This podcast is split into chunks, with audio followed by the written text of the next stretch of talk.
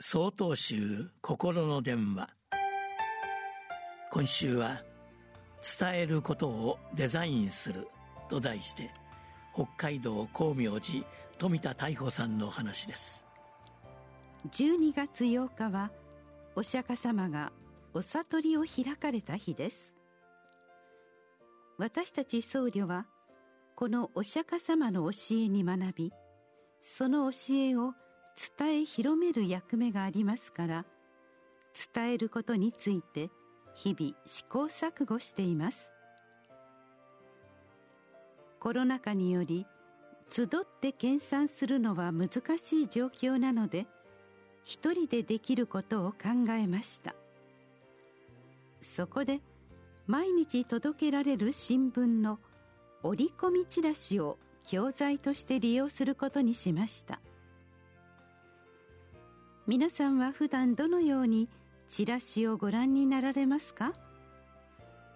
例えばスーパーマーケットの広告なら特売商品や割引の値段を見たり美容商品の広告ならどのような効果があるかに目がいくと思います？最初は私もそのように眺めていました。しかし少し見方を変えることにより大変ありがたい教材になりました。55歳以上の方は5%割引と書いてあるけれどこの小さい文字では見えづらい。55歳以上の気持ちになって作成するように気をつけようと気づけたり70歳以上の女性に朗報肌がしっとり。と書いてあるのは40代の男性である私はこの対象に含まれていないけれどしっとりという擬音語だけで内容が伝えられていると学べます。見る人の気持ちを考えるため文字の並びや大きさを変えたり写真の位置を逆にしてみたり。一枚のチラシは誰に何をどのように伝えたいのかを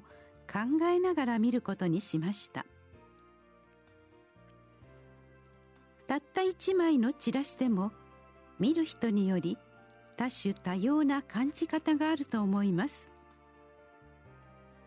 お釈迦様は一人一人が抱えている苦しみに対しその人が直面している状況とその人の能力や性質に応じて教えを説き示されました。思い巡らす分別にとらわれることなくまっすぐに伝えられる見解や方法もあるということを毎日教えていただいています。12月14日よりお話が変わります。